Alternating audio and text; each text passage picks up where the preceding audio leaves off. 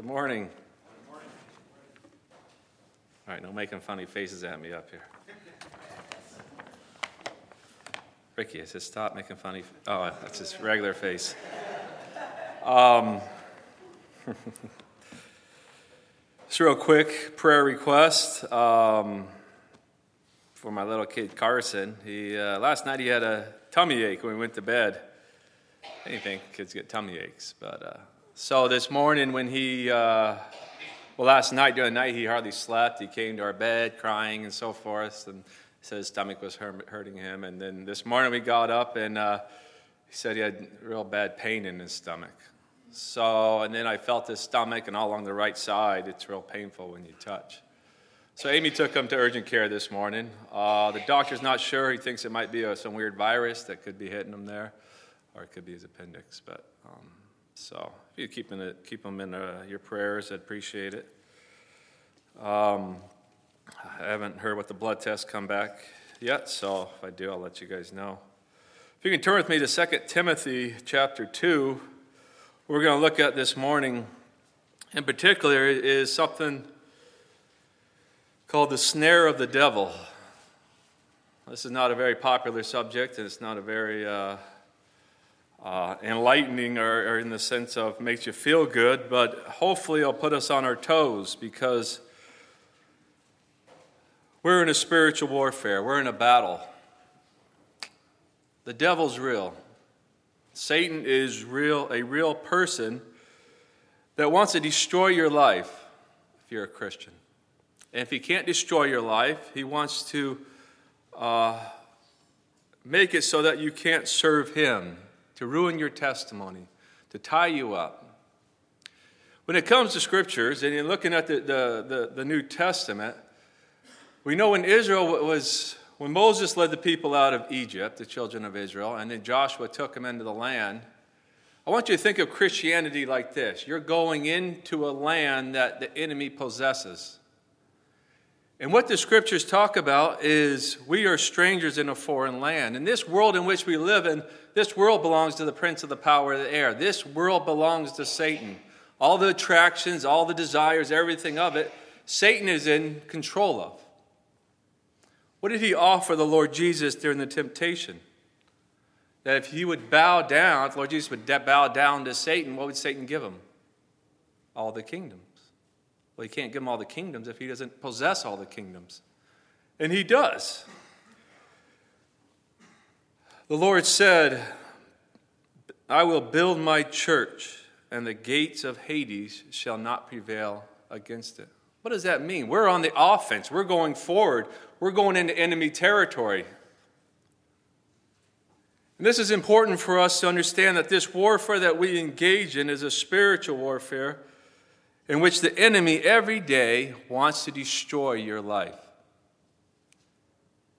He wants to destroy you. He wants to destroy your testimony. He wants to rob God of the due glory that's due to him. He wants to tear families apart. He wants to tear this assembly apart. He wants to tear all the churches apart if he had his way. Paul says that we're not ignorant of the devices of the devil. He's real, and He wants to get at us.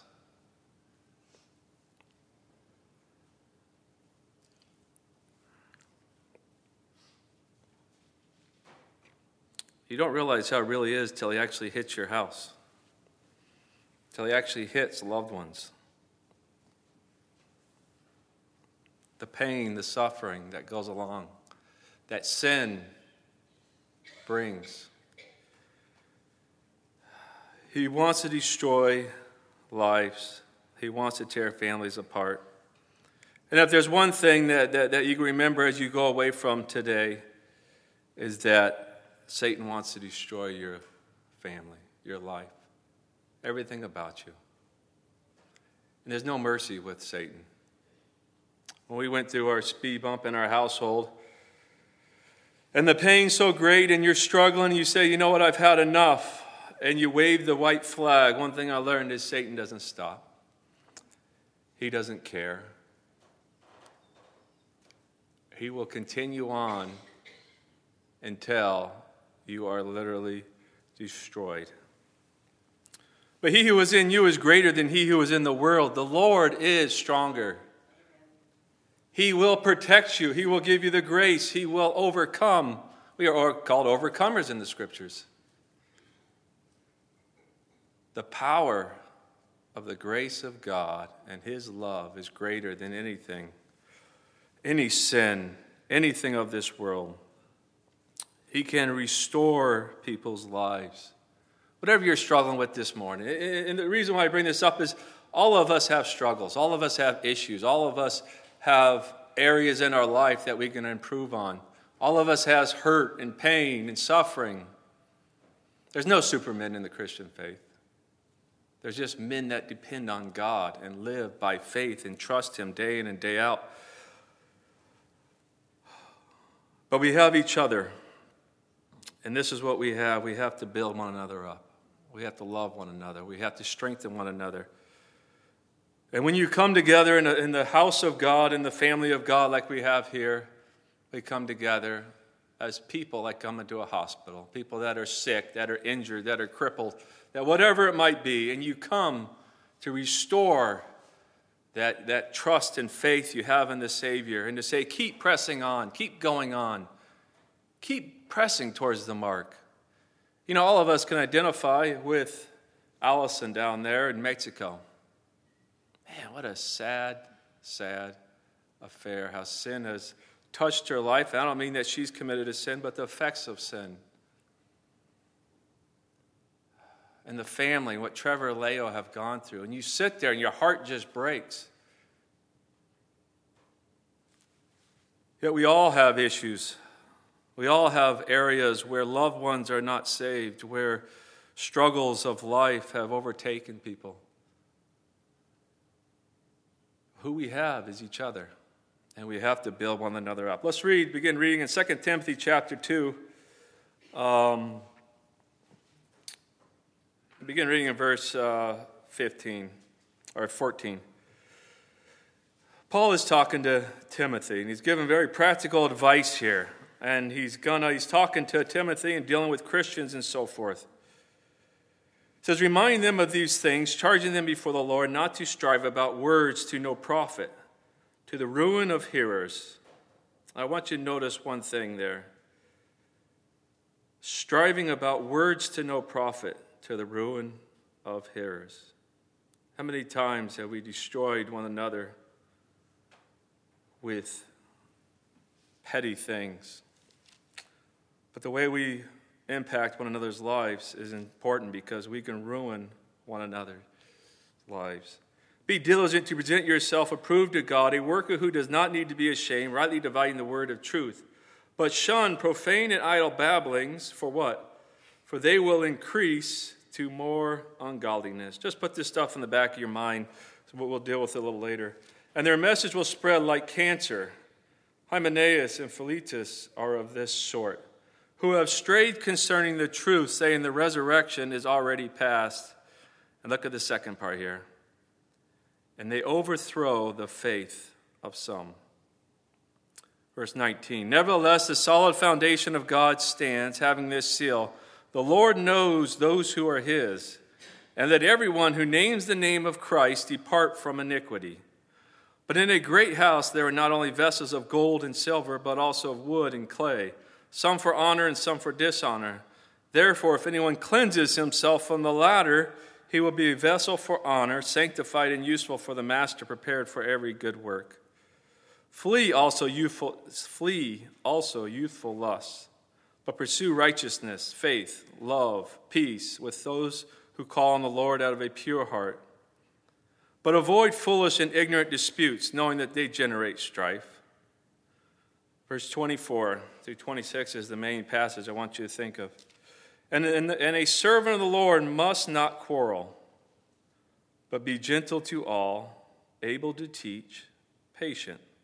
In humility, correcting those who are in opposition, if God perhaps will grant them repentance so that they may know the truth, and that they may come to their senses and escape the snare of the devil, having been taken captive by him to do his will. It's a very sobering but scary thought the snare of the devil. Now, one of the things I like to watch uh, on TV is I love nature shows, and particularly these guys that go out in the wild and survive. Any show on Alaska, I'll pretty much watch. You know, grizzly bears, the whole nine yards. You get them out there living on the land. I like the outdoors. Put me in the outdoors, and I love it. One of the, the ways in which they survive, or what they'll do, is they'll set a snare or a trap. And basically, what it is, in, in the simplest form, is a lot of times it's just a little they use a rope with a little noose, and once the animal goes inside of there, the foot gets caught and the noose tightens up on the animal's foot, and then they, they catch them. But these guys in Alaska are, are pretty good at setting traps and, and trying to get these animals. In Strong's, it describes this snare as a trap. Literally, a snare, and it's as fastened by a noose or a notch. And the snare is basically used to trap small animals alive, and then you use them for whatever the trap, trapper wishes. Sometimes you catch it for bait, sometimes you might catch it for food. But whoever catches the animal, they have whatever right they want to do because they caught it, they have it caught in the trap. Sometimes they'll get the animal by bait. The animal comes in, it sees the bait, it goes for it, and the next thing you know, it's trapped in this thing. Sometimes they, the, the, the trapper knows the path in which the animal takes because the, the, the, the ground is worn out from where it travels. And they'll pick a spot where there's brush and everything where it has to travel through this, and it'll set this snare to catch the animal. It's interesting, too. Once the animal gets caught in the snare, what does it do?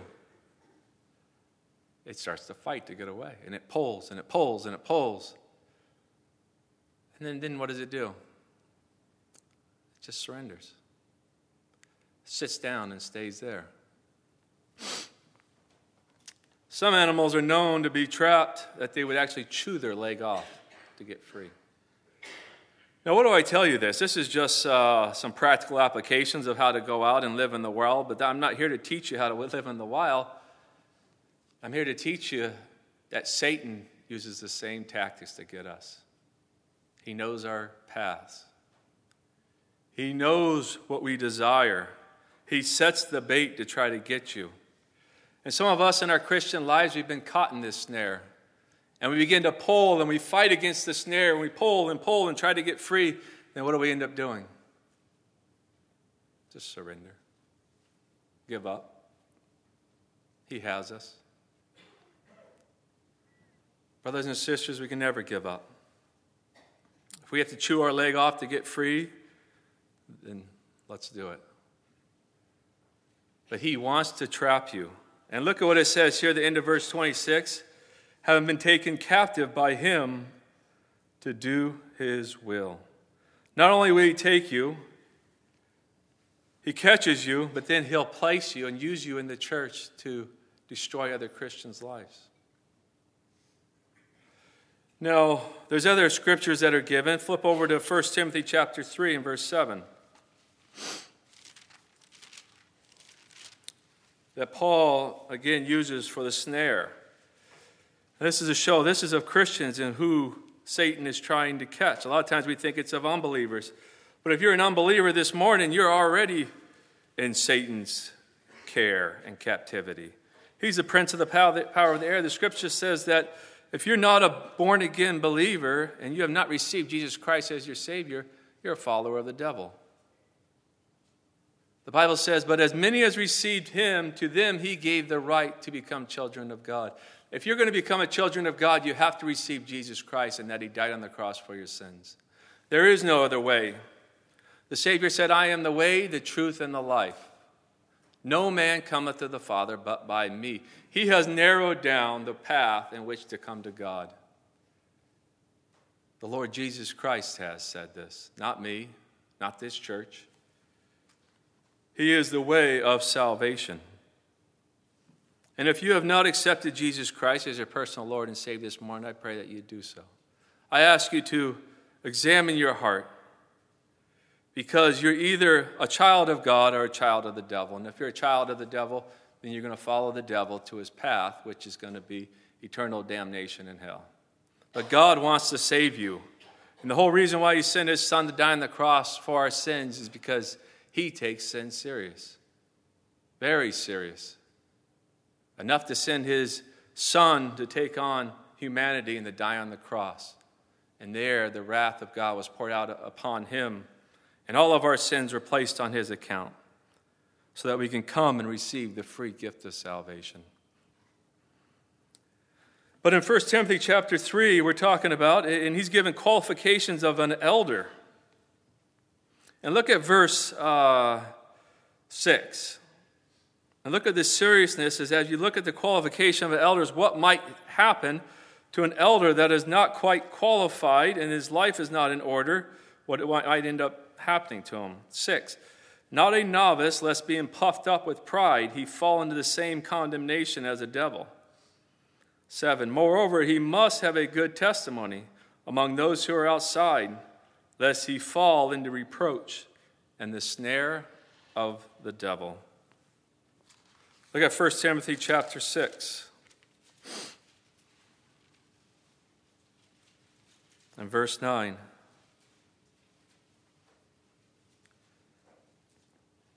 But those who desire to be rich fall into temptation and a snare and into many foolish and harmful lusts which drown out men in destruction and perdition. The snare is a real thing.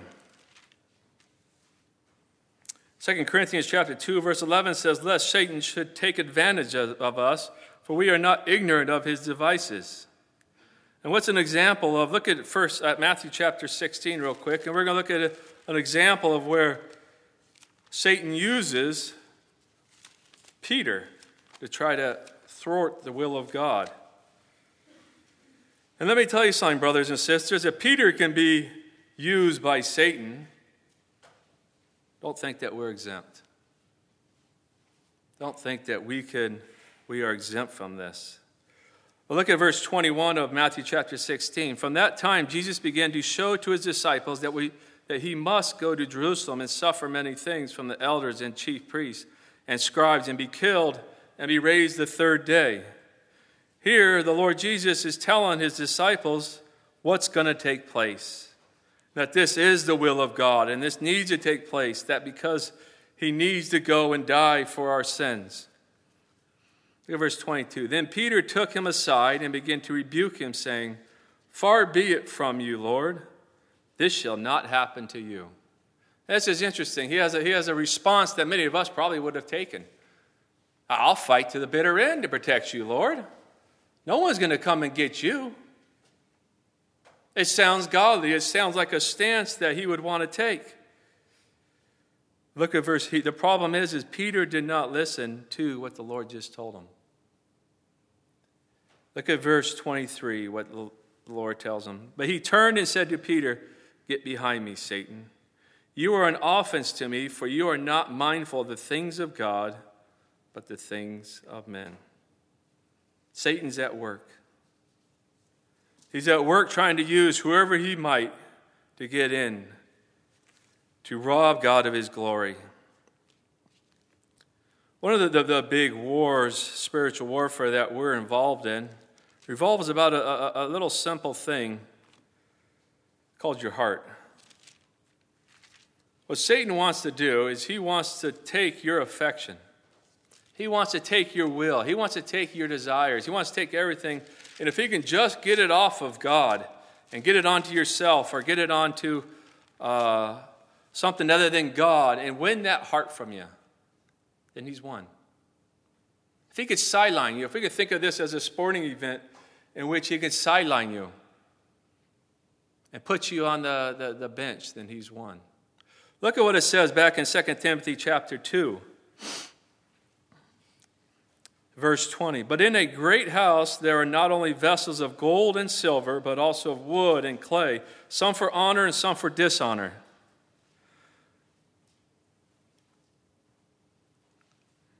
There's one house here.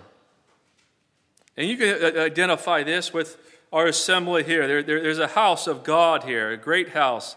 And we have different vessels and, and, and objects in the house gold and silver, wood and clay. But look at some are for honor and some for dishonor. Which vessel are you here this morning? Are you a vessel that's on the shelf that the master can't pick up and use? There's, there's too much sin in your life, there's too much pride, there's too much of something, love of the world in your life that the Lord just can't use you. The Lord uses holy things. He's not going to start with you and I with an unholy thing. He's always going to use holy things. Now, of course, the Lord does work through uh, different situations that might be unholy, but in the sense of verse 19, let everyone who names the name of Christ depart from iniquity, the Christian is to be holy. What vessel are you here this morning? We don't like to think about this, but there are vessels in the church that are for dishonor. It doesn't mean they're created for dishonor. It doesn't mean that he, they were shell, but their life dishonors the Lord Jesus Christ. The testimony is one of hypocrisy. The world looks at this Christian and goes, He's no different than anyone else in the world. Why do I need Christ? no longer a viable testimony, no longer uh, uh, uh, is there a ministry that they can go forth. And when they do bring forth the ministry, they're disqualified. And if we were to go back, and we're kind of going back in this, look at verse, verse 15, what the, the, the, the worker is supposed to do, the, the child of God. Be diligent to present yourself approved to God we're to be studying, we're to be in the Word of God, we're to be communicating with Him and present ourselves and say, God, I'm here, I'm ready, I'm approved, I'm one you can use, I'm ready for you. You know, when uh, you watch a football game, a lot of times you'll see someone that follows a coach around. And I'm not necessarily talking about pro, but coach, I'm ready to come in. I'm ready to go. I'm ready. I'm, I'm ready. I'm ready. I've been, I've been working, I've been practicing, I'm ready to get in there. And then the coach gives them his opportunity. That's the way we should be for the Lord, ready to go, rightly dividing the word of truth. So, what happens if you're one of the vessels for dishonor? What does he say here in verse 21? Therefore, if anyone cleanses himself from the latter, he will be a vessel for honor, sanctified and useful for the master, prepared for every good work. We're to repent. We're to turn from our sins, change our mind towards the world, get out of the snare of the devil.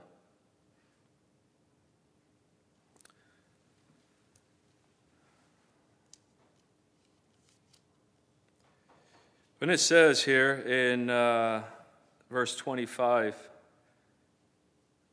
um, or in verse 26, that they may come to their senses and escape the snare of the devil. Literally, what that's talking about is one of waking up from drunkenness. Ones that are not sober, but to wake up and return to their senses, for they've lost their senses. There's a few people that I've talked to that have been caught in the snare of the devil. And it's interesting, when you talk to them, you get hooked on it. It might be something, some temptation, something comes along, and once Satan gets you, for whatever reason, because of the flesh, you keep going back. Yet you hate it. Yet you keep doing it. Yet you hate it. You want to escape from it. You want to go free, is what they say. But yet you keep doing it over and over and over again. And they describe that once they get caught in this in their sin, that it's almost like a burden's been lifted off. It's almost like great relief because they've been caught by Satan in the snare and are being used for him. He blinds the mind. He tricks you into thinking things that are not right. You know, we're to have the mind of Christ. Our minds are supposed to be renewed. We're not to have the mind of this world. But the pollution of this world gets into our minds and our thinking, and the way we view things gets uh, clouded. And next thing you know, we're thinking things that are wrong or good, and we're all mixed up on, on which way to go in our life. Yet we want to have one foot in the church and serve the Lord and live for Him. We want all the blessings of the family of God. We want to be here. But yet we look at the world, we look at the entertainment, we look at everything that it has the fame, the popularity, and we want that also. And we end up a person that is no good for the world. They don't want you because there's, there's, there's, you have too much Christ in you. They don't want Christ. At the church, you know, good for the church because you got too much of the world in you. So what do you end up doing? You end up in this state of unhappiness, of discontentment, of disapproval from the Lord. And we see in the last days, the church of Laodicea becomes this church that's lukewarm. They're neither hot nor cold. They're neither on fire for God, nor are they so cold that they can go and, and deal with them and, and restore them to, through repentance. We think we're okay. That's what Satan wants. If he can just get you and I to sit on the sidelines, then he'll have us. Just calm it down a little bit, man. Don't, don't be so uh, uh, excited about this man, Jesus. You know, he's just a man. He's just an example, you know. I mean, these, these aren't really scriptures for us to follow by, they're just kind of guidelines for us. That's what Satan wants to get you. And we, if we had time, we would track it all the way through the, the entire scripture, starting with Adam and Eve. All the way through, you can see how Satan works. He's accuser of the brother, and he's going before the Lord day and night trying to accuse you, trying to get his grips on you. He did it with Job. Ah, look at Job, man. He, you know what? You take away that hedge, that, that protection you have, and yes, the Lord protects us. You take that away, and what's going to end up happening to him? Okay, touch him. You know, Christianity is one that we go through rough seas, we go through difficult times. We have a very unique opportunity right now. It's very unique in the sense that we are glorifying God something and doing something right now that you are not going to be able to do throughout all of eternity. That is to suffer for Him, to be persecuted for Him. Joe Reese told a story of uh, he got done speaking, and it was on Sunday, and he was in a hotel room with his son, and his son was sick with a fever. And, uh, and just about the time, the maid uh, came in to clean the room. And he was talking to her, and, and she made the comment, you know, well, you know, I, as soon as I get done work, I'd like to go to church today. And Joe Reese says, okay, you know, what church are you going to go to? And she, they began to engage. To make the, the, the uh, long story short, she ended up getting saved. Joe ended up leading her to the Lord. And his sick boy, sitting there with a, a high fever, as Joe's holding him, looks up at his daddy and says, Dad, now I know I was sick today. Hmm. A little boy got it. Because of his sickness, it placed him in the right time to where she came in and everything worked out for his will, but he had to suffer for her to get saved. And the thing with Allison down there, Camstra, oh, what a tragic thing. And we prayed for healing. The Lord's, he, He's heard us. But it's in His sovereign will and decision that He's allowed her to continue on for whatever reason. I can't tell you, but He knows. The glory that He is receiving from that one little girl, you've watched North America rise up on their feet in prayer. She has touched more lives than I think any preacher that's gone around the, lately preaching. What a testimony.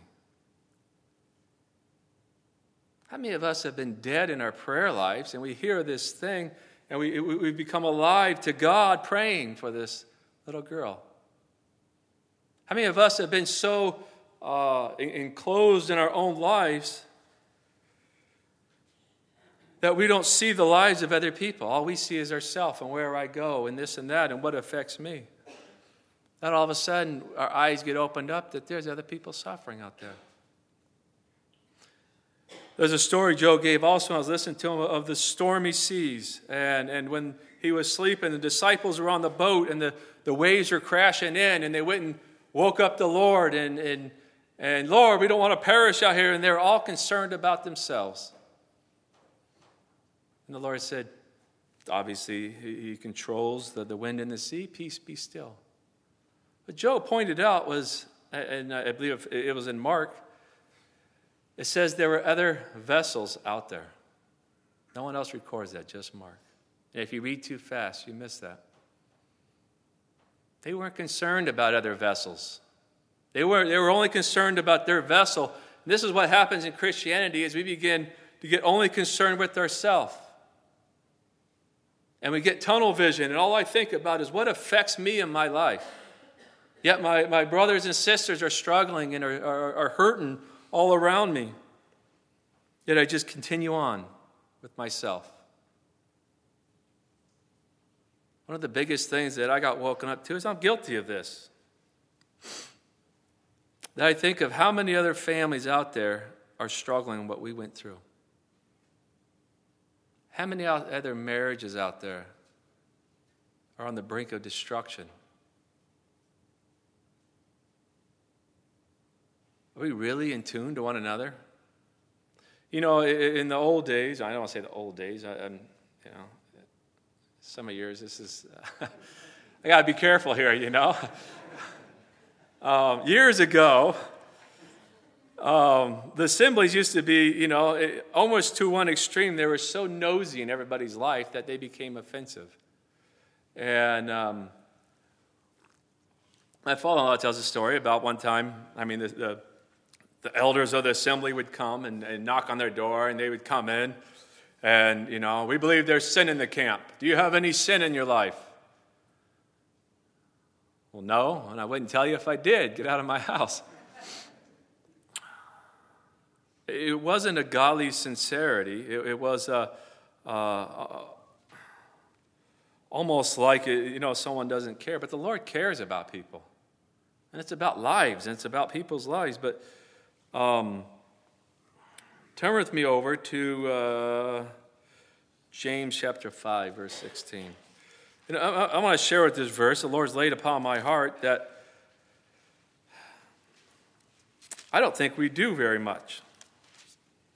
I think because of the Catholic Church and confessing your sins to a father or a priest or this or that, we, we, don't, we don't take this very serious. And a lot of times we end up doing it in, in um, particularly the assemblies uh, and the brethren movement, is when you get, and our brother Mike Atwood talked about it with the charismatic movement, is we shy away from the, the ministry and the work of the Spirit of God because we're so scared to be associated with these people over here. And now I think we, we've gotten so afraid in the past because men have been so offensive in trying to get involved in your life that people all of a sudden, hey, man, you know, you look at California, it's kind of interesting. You go to the Midwest, and it tripped me out because when I first went there to Emmaus, nobody had walls around the yard. Like, wait a minute, how do you know where the property line is for where, you know, and the dogs run free from yard to yard? And if you actually went to the Midwest and you put up a wall, I think they're getting more and more now, but you put up a wall, you, number one, look like a, you're trying to isolate yourself from everyone else, but you would be offensive. They just the kids run in the backyard. They run from yard to yard and play and everything else. Now you come to California, what do we do? We like to isolate ourselves. We have walls around our property. We even do it in the front yard with a gate. And we put a big sign no trespassing, no solicitors, stay away from my door. And if you're really serious, you put a, a big dog in, in the front yard and keep you out because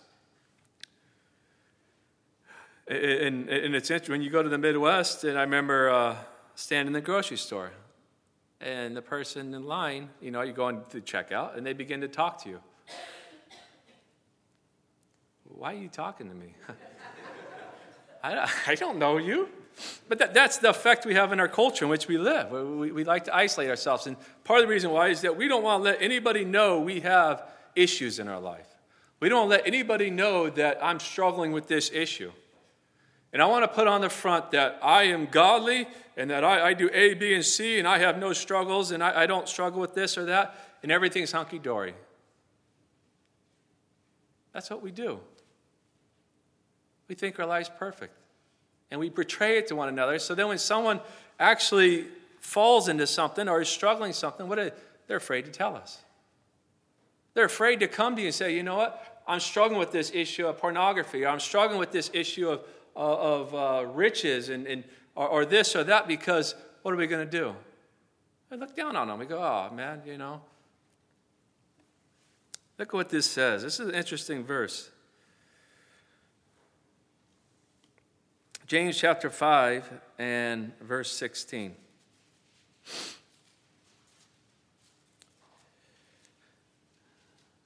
This is practical Christianity right here. Confess your trespasses to one another and pray for one another that you may be healed.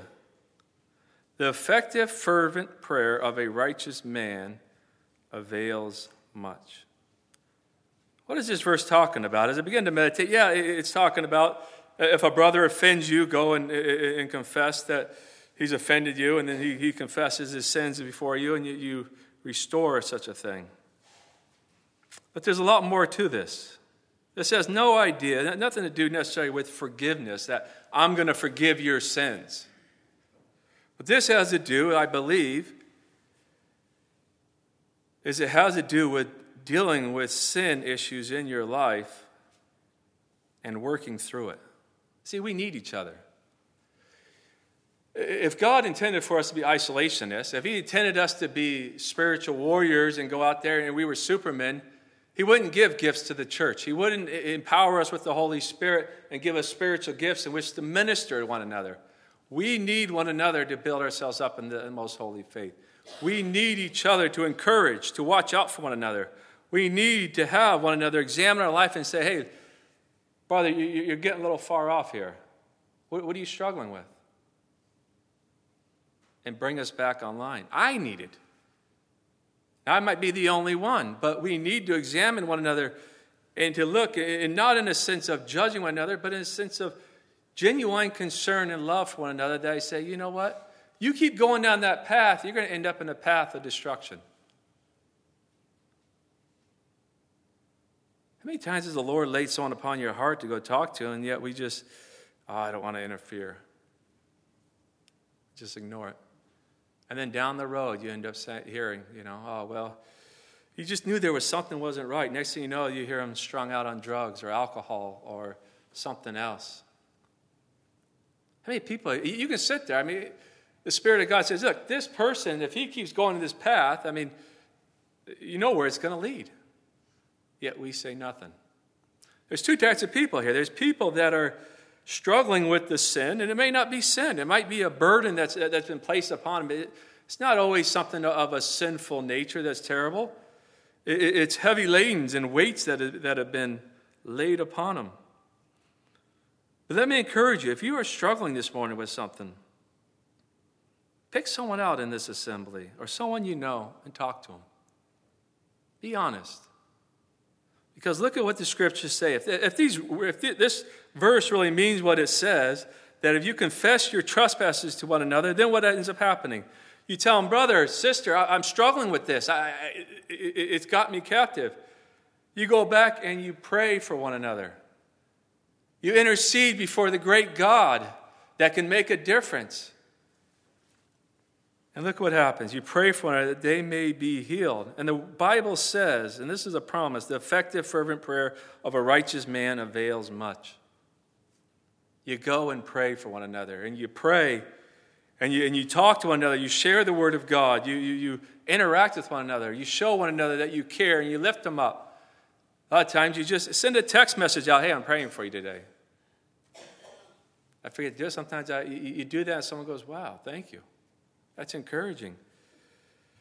Effective prayer of a righteous man avails much. Turn over to Galatians chapter 6.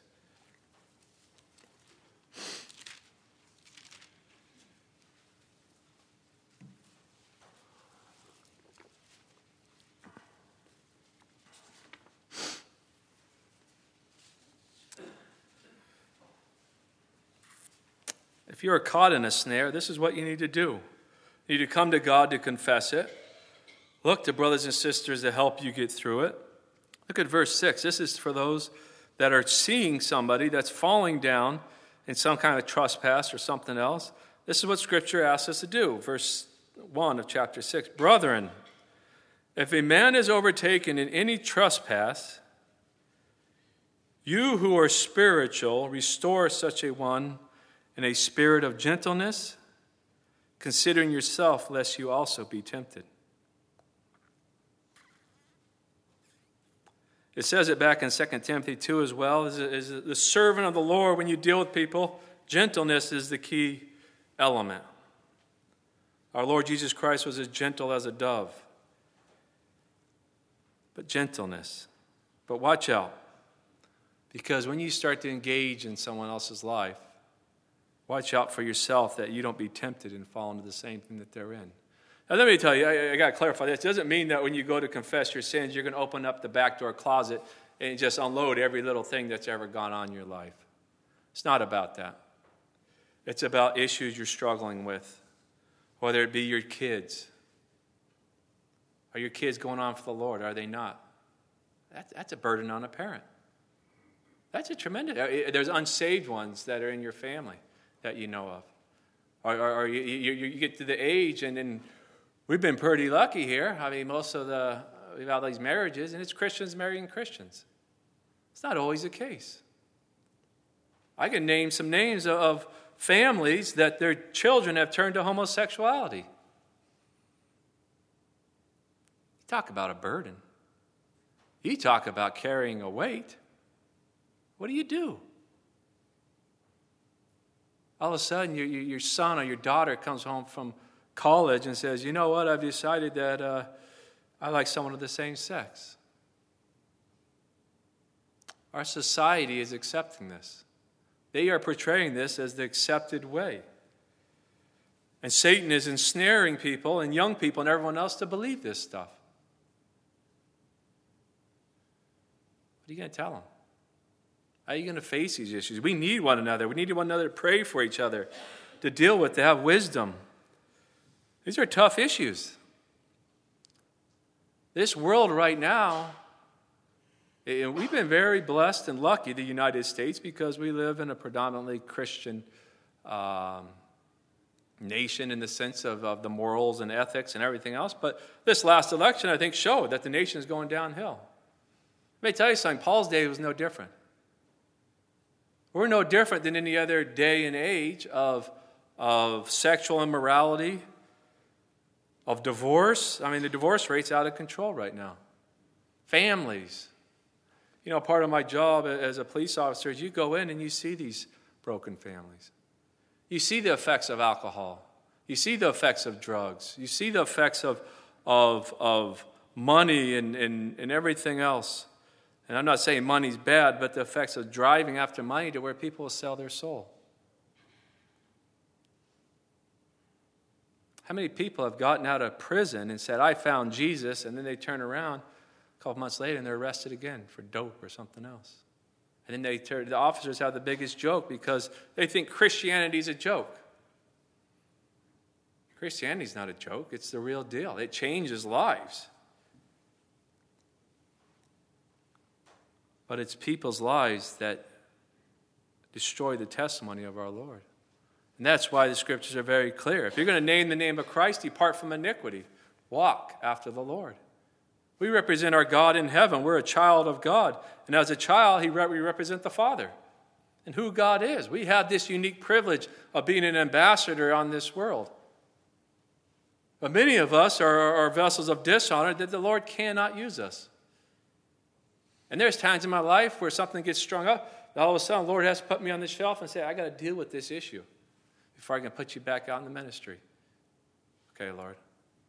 And we got to deal with it, and we got to go on. Just in closing, um, I want to share there's a few of the snares that are out there that maybe you've got caught up, and we don't have much time to talk about it, but in the actual context of 2 Timothy chapter 2, one of the snares that Hymenaeus and Philetus got caught up in was a snare of doctrine. And there's how important doctrine is in our life. You're off the slightest bit, and all they were teaching is that the resurrection had already passed. And it overthrew the faith of some. Doctrine's important. All through the scripture. You're off a little bit. You think of how many people's lives have been, uh, our hearers have been ruined by just the simple fact of saying you can lose your salvation in and out of grace. How many false teachings, water bapti- baptismal regeneration, that you get, get baptized to be saved? All these false doctrines, people are still trying to attain God's favor when you, you get God's favor, but through the, the Lord Jesus Christ. And we can go on and on with false doctrines that have risen up and how they, how they, how they have destroyed people's lives. So you got to be careful with your doctrine. Be careful what you pick up and read. Be careful what you hear on the radio.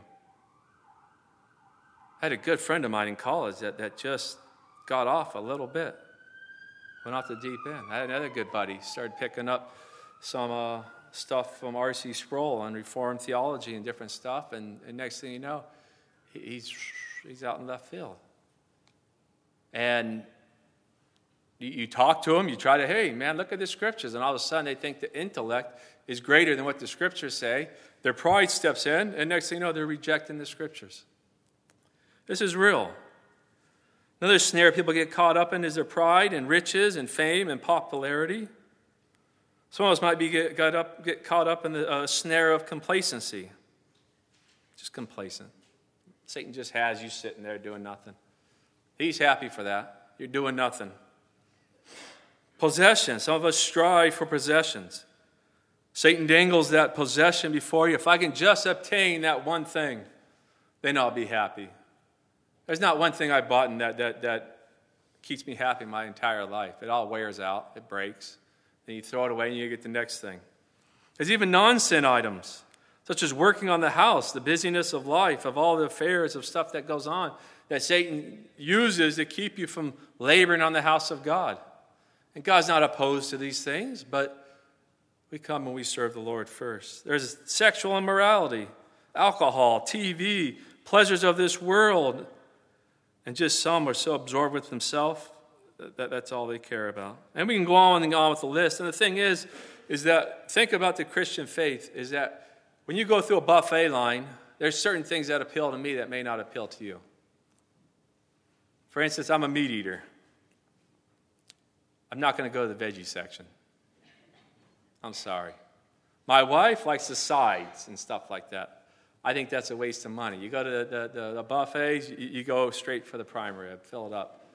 Don't get this other stuff that you're going to fill your stomach up with. Get the, the meat.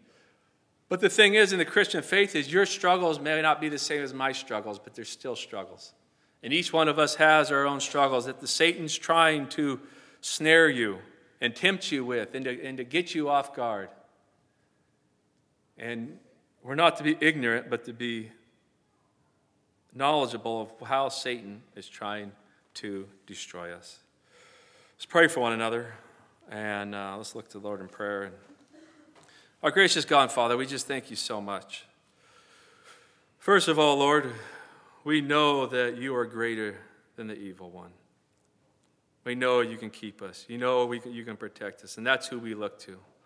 We don't look to our own flesh. We don't look to ourselves to stand against Satan, but we look to you, who has indwelt us with your spirit, who has given us a new nature, and who has enabled us with every spiritual blessing to live a godly life in this sin cursed world. Father, help us. Keep us, protect us, watch over us, protect our loved ones. Let us pray for one another. Let us lift up one another in prayer, Father. Let us go on and live for you, that each one of us here will confess our sins and will be that vessel that's useful for the Master's use, that's ready to go. Father, there's any here that are vessels for dishonor. Speak to them. Bring them back to a state that they can be useful for you, O oh Lord. You are the great healer, the great physician. You're in the business of changing lives, Father. And start with each one of our lives here this morning. Change us to the image of the glory of God. Just thank you. In the name Lord Jesus, we pray. Amen.